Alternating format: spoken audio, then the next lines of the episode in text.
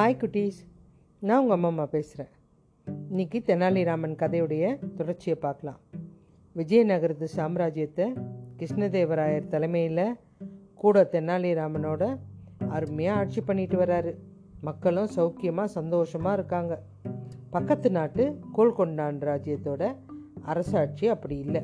அந்த நாட்டு மக்கள்லாம் ரொம்ப கஷ்டத்தில் இருக்காங்க. அந்த அரசங்கிட்ட வந்து தினம் தினம் நிறைய பேர் குறைகளை சொல்லிக்கிட்டே இருக்காங்க. மன்னருக்கு தாங்க முடியல.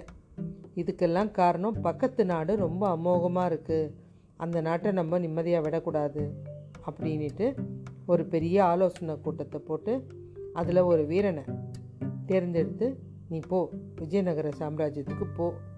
அந்த நாட்டை ஒன்று சீரழிச்சிட்டு வா. இல்லைன்னா அந்த மன்னனை எப்படி கொல்லலாம்? அப்படின்ற விஷயம் அவன் எங்கெங்கே போகிறான் வரான் எல்லாமே எனக்கு தெரிஞ்சிட்டு வரணும். நம்பிக்கையான இடத்துல தங்கிக்கோ அப்படின்னு சொல்கிறாரு அந்த வீரன் எல்லாம் நான் சிறப்பாக முடிச்சிட்டு வரேன் அப்படின்னு சொன்னவன் தெனாலிராமன் வீட்டுக்கு வந்து நிற்கிறான் நான் உன்னுடைய தூரத்து மாமாவுடைய சொந்தக்காரன் அப்படின்றான். இவனுக்கு யோசனை நமக்கு யாரும் மாமாவே இல்லை இதில் வேற மாமாவுடைய சொந்தக்காரன்னு சொல்கிறானே எதுக்கும் இருக்கட்டும் இவன் மேலே சந்தேகம்தான் நமக்கு. இருந்தாலும் பார்த்துக்கலாம் அப்படின்னு நினச்சிட்டு அந்த ஒற்றனை தங்க வச்சிட்டான் வீட்டில் இருந்தாலும் ஒற்றனை பற்றி ஃபுல்லாக தெரிஞ்சுக்கிட்டே இருக்கான். கொஞ்ச நாள் ஆகுது. பக்கத்து ஊரில் ஏதோ ஒரு விஷயம் நடக்குது. சிறப்பாக ஒரு விழா மாதிரி நடக்குது.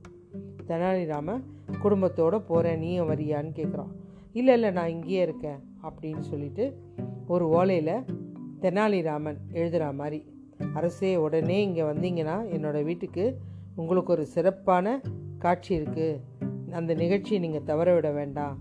உடனே வரவும் அப்படின்னு ராஜாவுக்கு ஒரு கடிதம் எழுதினான் எழுதிட்டு யார்கிட்ட கொடுக்கறது அப்படின்னு பார்க்கும்போது வெளியில் ஒரு காவலாளி போயிட்டுருக்கான்.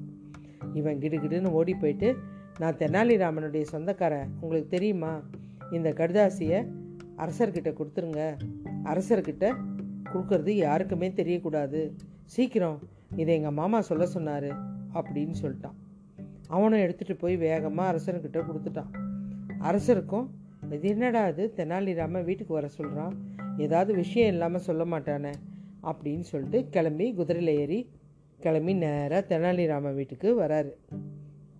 அரசர் தெனாலிராமன் வீட்டுக்குள்ளே நுழைஞ்சார். ஒற்றை பாஞ்சு வந்தான் அரசர். நிமிஷ நேரத்தில் அவனை கைது பண்ணிட்டார்.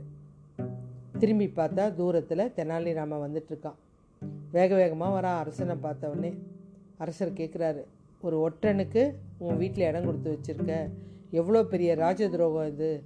அவன் என்னை கொல்ல வேற காத்துட்டுருக்கான் அப்படின்றாரு. அரசே எனக்கு இதெல்லாம் தெரியும் அப்படின்னா.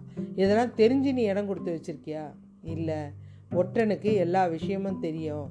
அதனால் அவனுடைய நாட்டு ரகசியத்தெல்லாம் நான் சேகரித்து வச்சுட்டேன். இந்த நிமிஷம் அந்த நாட்டு மேலே படையெடுத்தோம்னா நம்ம வெற்றி அடைஞ்சிடலாம்.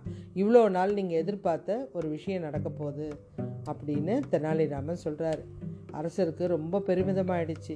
நீ ஒவ்வொரு விஷயத்துலேயும் சிறந்தவன்றதை நிரூபிக்கிற அப்படின்றார். அந்த நாட்டு மேலே படையெடுத்து போய் அந்த நாட்டையும் கைப்பற்றிடுறாங்க. தெனாலிராமன் மேலே இருக்க இருக்க மன்னருக்கு மதிப்பு கூடிகிட்டே இருக்குது மீதி கதையை நாளைக்கு பார்க்கலாம்.